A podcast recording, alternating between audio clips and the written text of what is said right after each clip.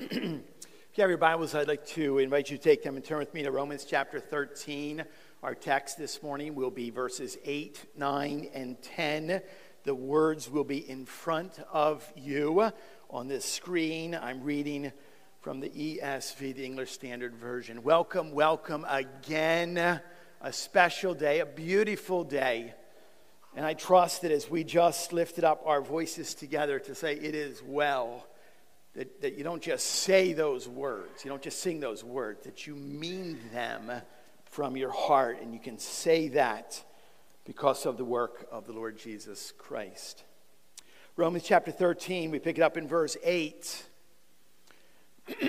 oh, no one anything except to love each other, for the one who loves another has fulfilled the law. For the commandments, you shall not commit adultery, you shall not murder, you shall not steal, you shall not covet, and any other commandment are summed up in this word You shall love your neighbor as yourself. Love does no wrong to a neighbor. Therefore, love is the fulfilling of the law. The word of the Lord. Would you bow your heads and pray with me? Father, again, we are just most grateful for this opportunity that you've given to us with your word open before us. I would pray, Lord, that you would speak and that we would hear, that you would be glorified, you would be the focus. We give you praise, Lord, already for a wonderful morning to witness what you're doing in the life of Luke and Juliana. We ask blessings upon them. We thank you, Lord, for Holly, and we just ask, Lord, for continued blessing upon her. Thank you for the heart for you and a heart for others that she's displayed. Father, I think as well of our dear sister Alina as she heads off tomorrow to serve you and, and others in Ukraine. I would ask, Lord, that you protect her. Father, we are blessed, most blessed by your graces. And I pray, Lord, that we would not squander this moment, that we, Lord, would hear from you and be obedient to your word. That is our prayer. Please help me in this process. In your name we ask all of these things. Amen and amen. it's pretty obvious as I read that text what, what, what it's all about. Okay, it's clear the, the word love, if you listened, was used five times in just three verses. And in its context, it surrounds two really difficult words to hear. Everybody wants to hear love, but nobody wants to hear these words about what we owe or our debts. Debt and law. So, this morning, what we want to do first is to come to a realization that there is a debt of love. There's a realization of the debt of love. Now, what exactly is that? What, is, what does the author mean? Paul has been writing, he's been reminding Roman Christians what? Who are living in a pagan, godless culture. They're ministering in a pagan, godless context. That they're actually to lead as examples in every single area of life as Roman citizens, paying taxes, showing respect, giving honor. And now he begins what? With, with this idea that we're to speak of the fact that we owe no one anything. Now, some people hold on to just one phrase and they would say it could suggest that it forbids going into any debt at all whatsoever. But nowhere in the rest of the Old Testament or New Testament does it categorically forbid debt. We know there's wisdom given regarding debt and strict laws surrounding debt and not take advantage of the poor. And certainly faithful payment back of all debt. Jesus himself even makes reference give to the one who begs from you and do not refuse the one who would borrow from you. So we know it's not speaking of don't ever owe anyone anything. What the author is doing, he's setting the stage by saying what? He's transitioning from this idea of a financial responsibility to a spiritual responsibility. So, so here it is.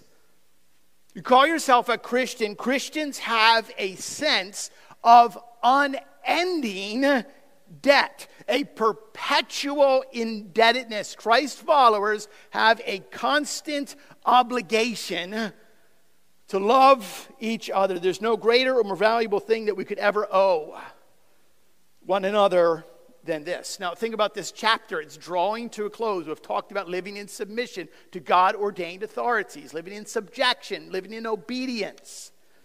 Why? Because that's actually a blessing. It's a blessing to pay our taxes and our revenue, it's a blessing to owe others our honor and respect. And now, what the Apostle Paul does is he broadens it to say we actually owe, we actually owe everyone our love. Just pause on this word for a moment. There's a billion, I am well aware of the fact that there is a billion ideas and thoughts about this word love. And it can be very, very confusing. Even the way that we as a church, okay, use the word love is totally different than what? Than the, the smattering idea.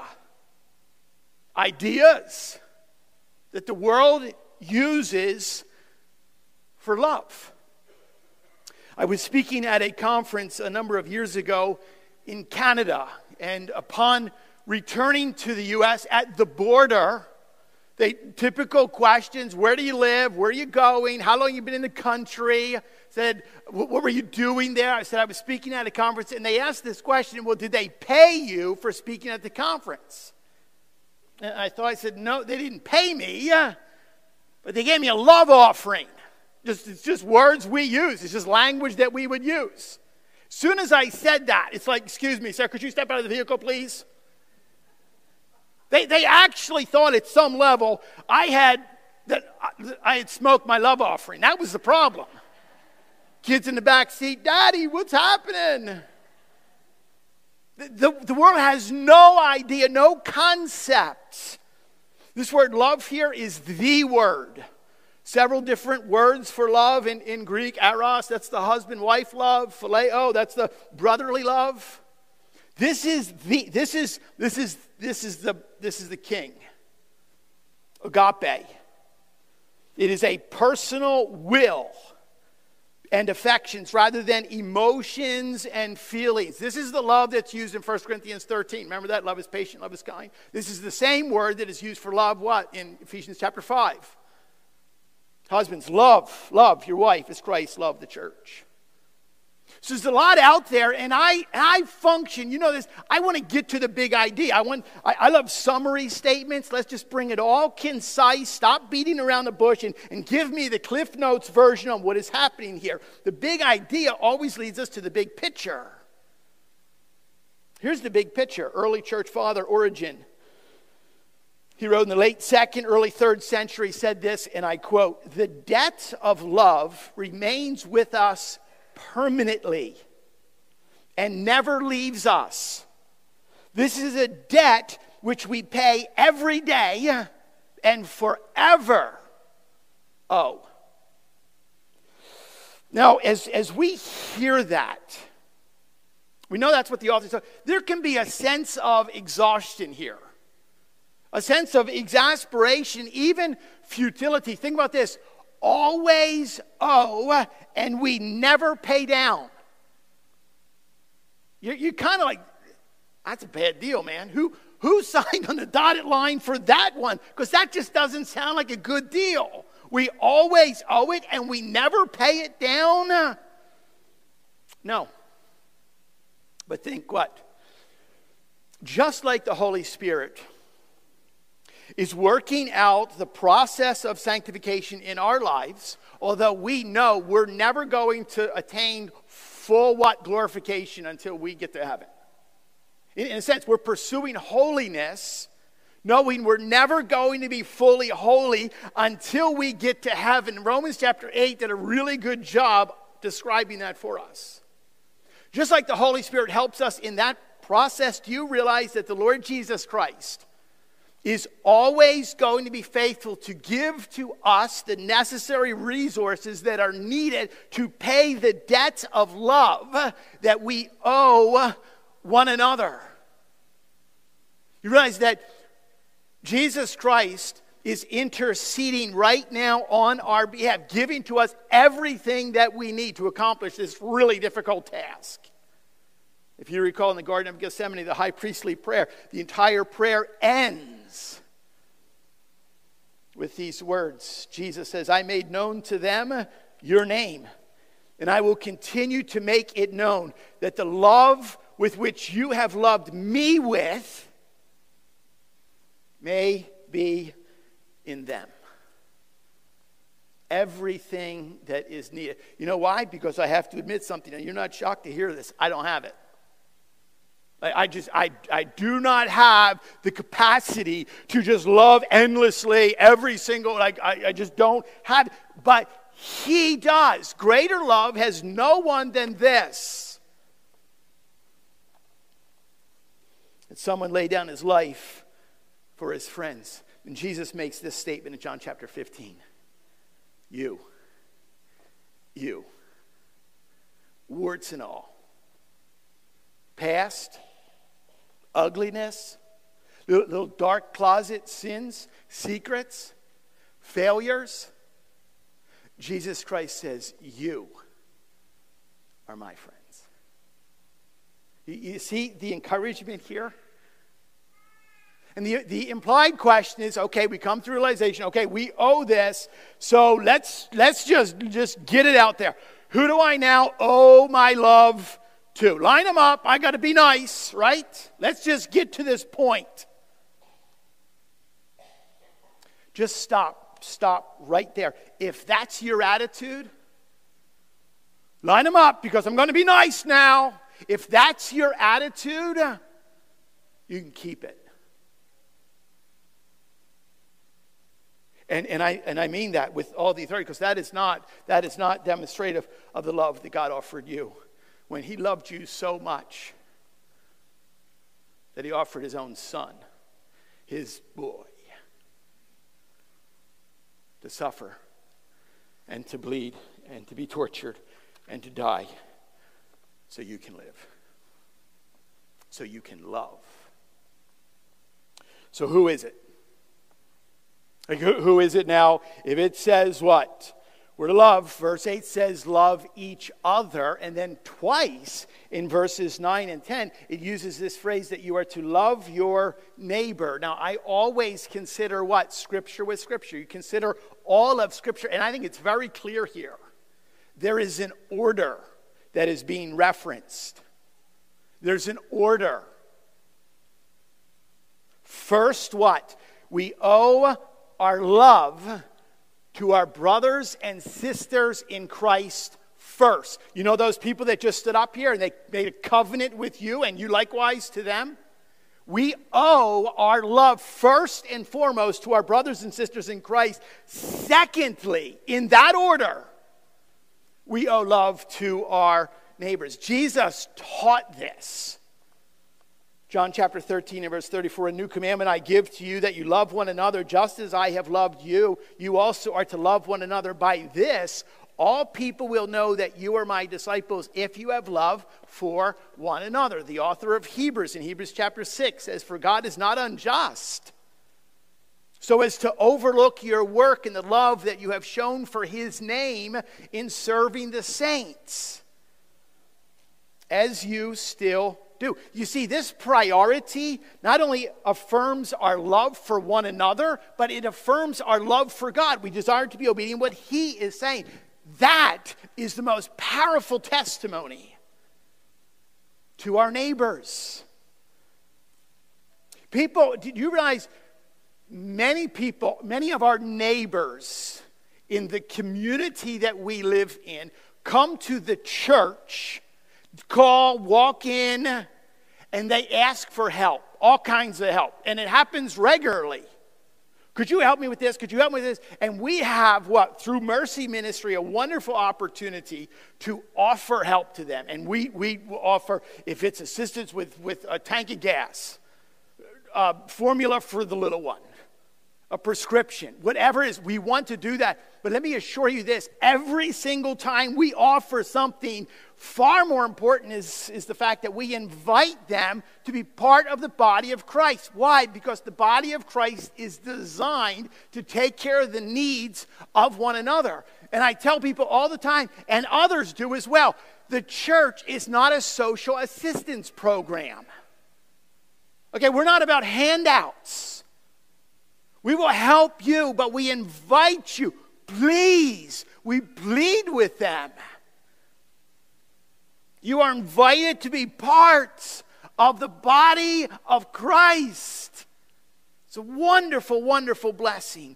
It is, it is so clear that what when we love like this, this is not a, uh, a fleeting, flittering emotion like the world talks about, we fall in love when we fall out of love. No, this, this is something that is based on rock solid commitment.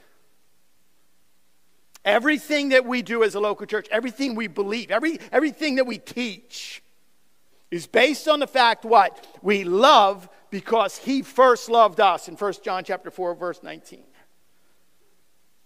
And we know in Romans chapter 8 nothing Nothing will ever separate us from the love of God.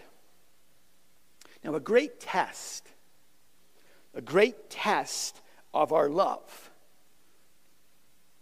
is, is to simply ask the question how willing right now you, don't elbow the person next to you, how willing are you to sacrifice?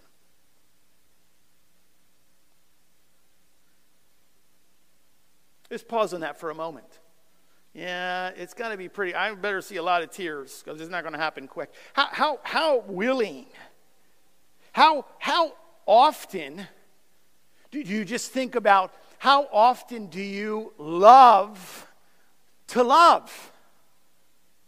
Or else is it, yeah, who is it? I'm supposed to, I'm going to be nice now to them. How, how quick are you to put the needs of others before your own needs. Or we could ask the inverse what? How hesitant are you? How reluctant are you to put the needs of others before your own needs? Now, let, let me explain. Take, take a few moments to explain why this text, why these verses, and why I am so amped on, on the hour that you are hearing these words today. I, I am not naive to how broken and messed up this world is right now.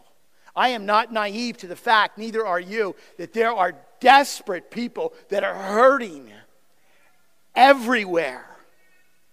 So much so that I, I, don't know if there's been a greater time in all of history for us to show other people the love of Christ than right now. Than right now. Two weeks ago, we celebrated what? A momentous victory with the overturning of Roe v. Wade. We prayed and prayed, and I, I confess, and I, I, honestly, I told other pastors, I said, I didn't know if I'd ever see the day.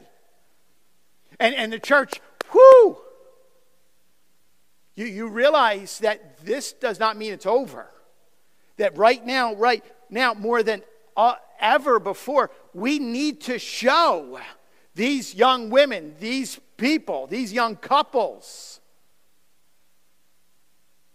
We need to be there for them, to offer them the support, to love on them, to show them the love, to, to, to step up. Now is the time more than ever before to help serve and care for the hurting and the helpless, both within the church. There are many right here, and there are far more, far more in our own community. First and foremost, we have to come, there's a realization of the debt of love. Number two, secondly, now there's the implementation of the law of love. We've got to put this thing in action. I hope you see it since we have this perpetual indebtedness, since we live with a constant obligation to love, we are to now choose to offer our love to others. And when we choose to do that, it says that we're actually fulfilling the law. You're actually fulfilling the law, the legal requirements of our obedience. This is what? Not for salvation, but as a result of our salvation. Let's step back. If you get the context, remember the, the entire tension that exists within the Roman church, why Paul is writing this letter? There's a problem in the church. There's what? There's Jewish believers and there's Gentile believers, and there's tension between them.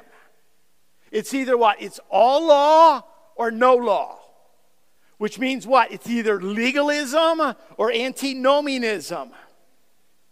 And the whole argument is who is more righteous? And we know the short answer neither of you. Because there is only one righteous one. Romans chapter 3 covers that very, very well. The righteousness of God through faith in Jesus Christ for all who believe. For there's no distinction. Why? Because all have sinned and fall short of the glory of God. Which points us, if, if you remember, it points us back to the mountaintop, to the main theme of the entire book of Romans in the very first chapter, Romans chapter 1, verse 17, where it says, What? The righteous shall live by faith. That is a core doctrine of what we refer to as sola fide. It, it, it ignited the Reformation more than 500 years ago.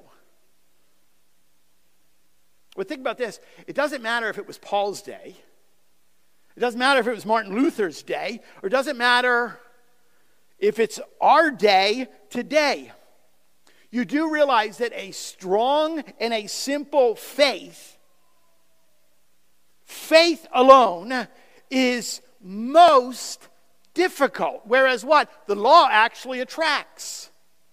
The law, at some level, measures. The law is visible. Tell me what I must do, and I will do it. And the old thing is blown up to say no. For by grace alone. Okay, so, so here it is.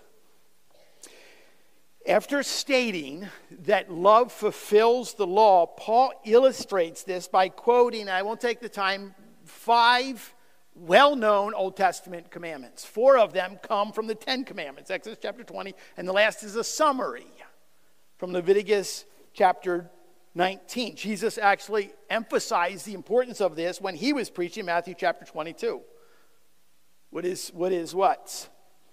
Second to the great commandment, love the Lord your God with all of your heart, soul, mind, and strength, which implies when you do that, you will then love your neighbor as yourself. Think about what's happening here. Think about what is being explained here. If you truly love others, we will not want to even think about doing any harm to them. We hear those commandments and we think that's kind of a that's kind of a big jump that the author is taking here. I may not want to head to the amusement park and share my cotton candy with my neighbor. Sorry. But murder? Like that's that's a that's a bit of a jump, Paul. Adultery? But what is Paul doing? Paul reflects how Jesus always raises the bar, he never lowers it. Which means what? It's Matthew chapter 5. Anger can lead to murder. Lust can lead to adultery. Coveting can lead to stealing. And all of this originates where? In our own heart, in our own will.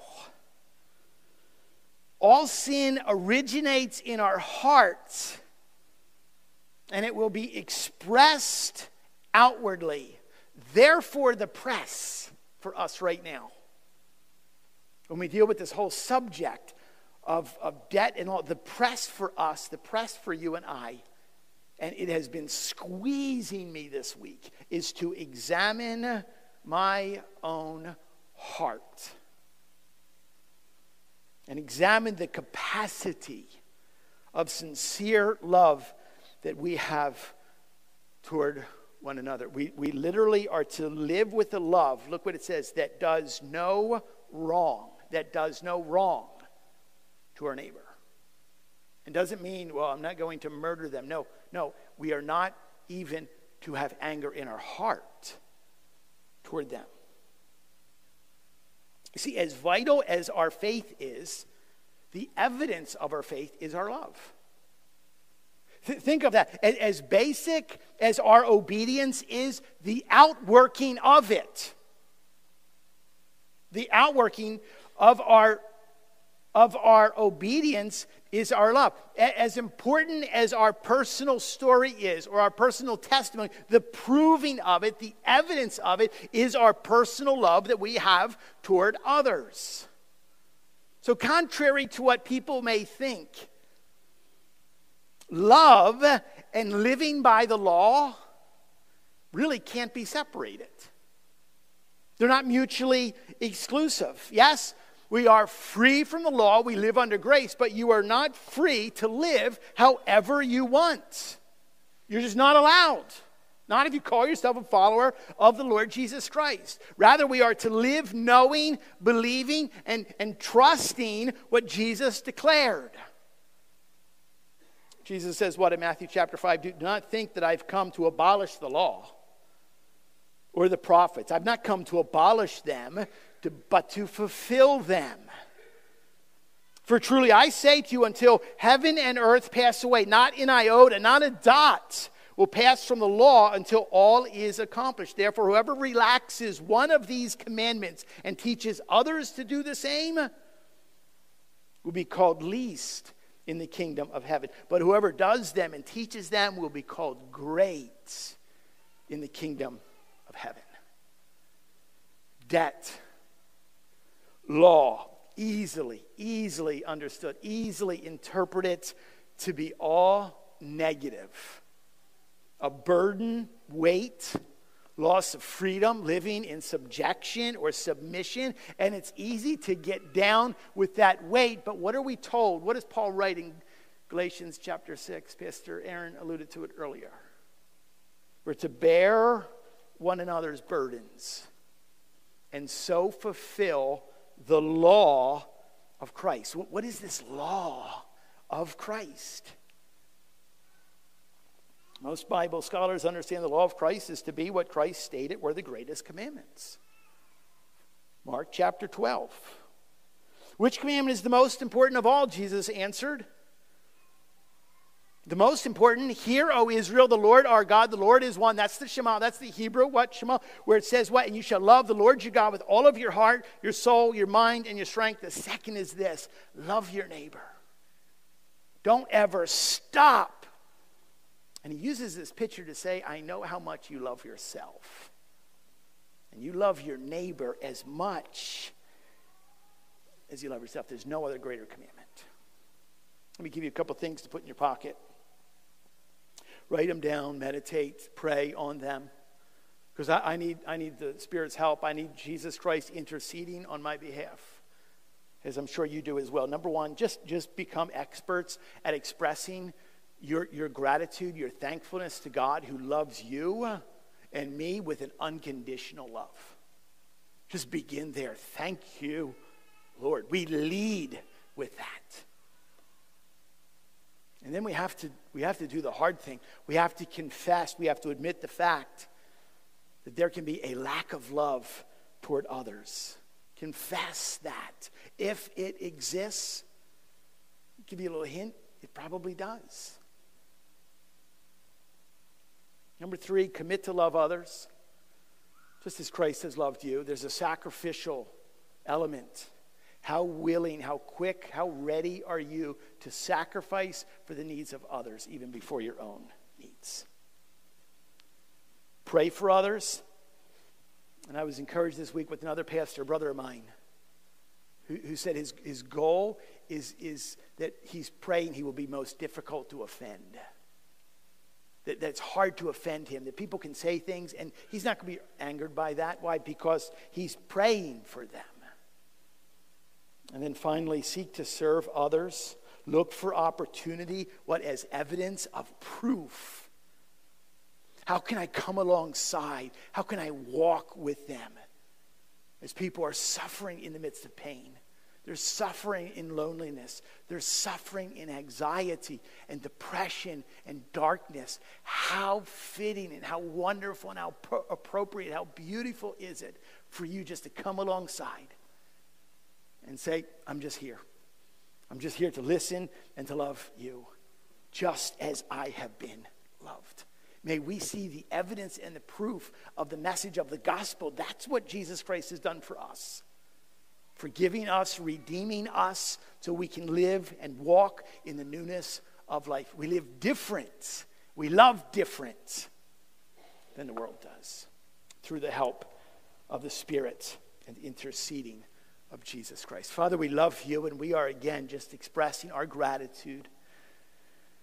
We're amazed by it. It's unmoving, unwavering. Nothing ever separates, in spite of our own brokenness and sinfulness and fallenness. Father, I pray right now that we would be characterized individually, we would be known as people who love. Families, as they gather family units, as they open their homes and invite neighbors to their table. That as a church, we'd be known and seen in this community as saying, they love one another. And may you give us opportunity to speak a clear, bold word of truth, pointing people to Jesus and explaining He is why we love. Bless us. We ask this in Jesus' name. Amen.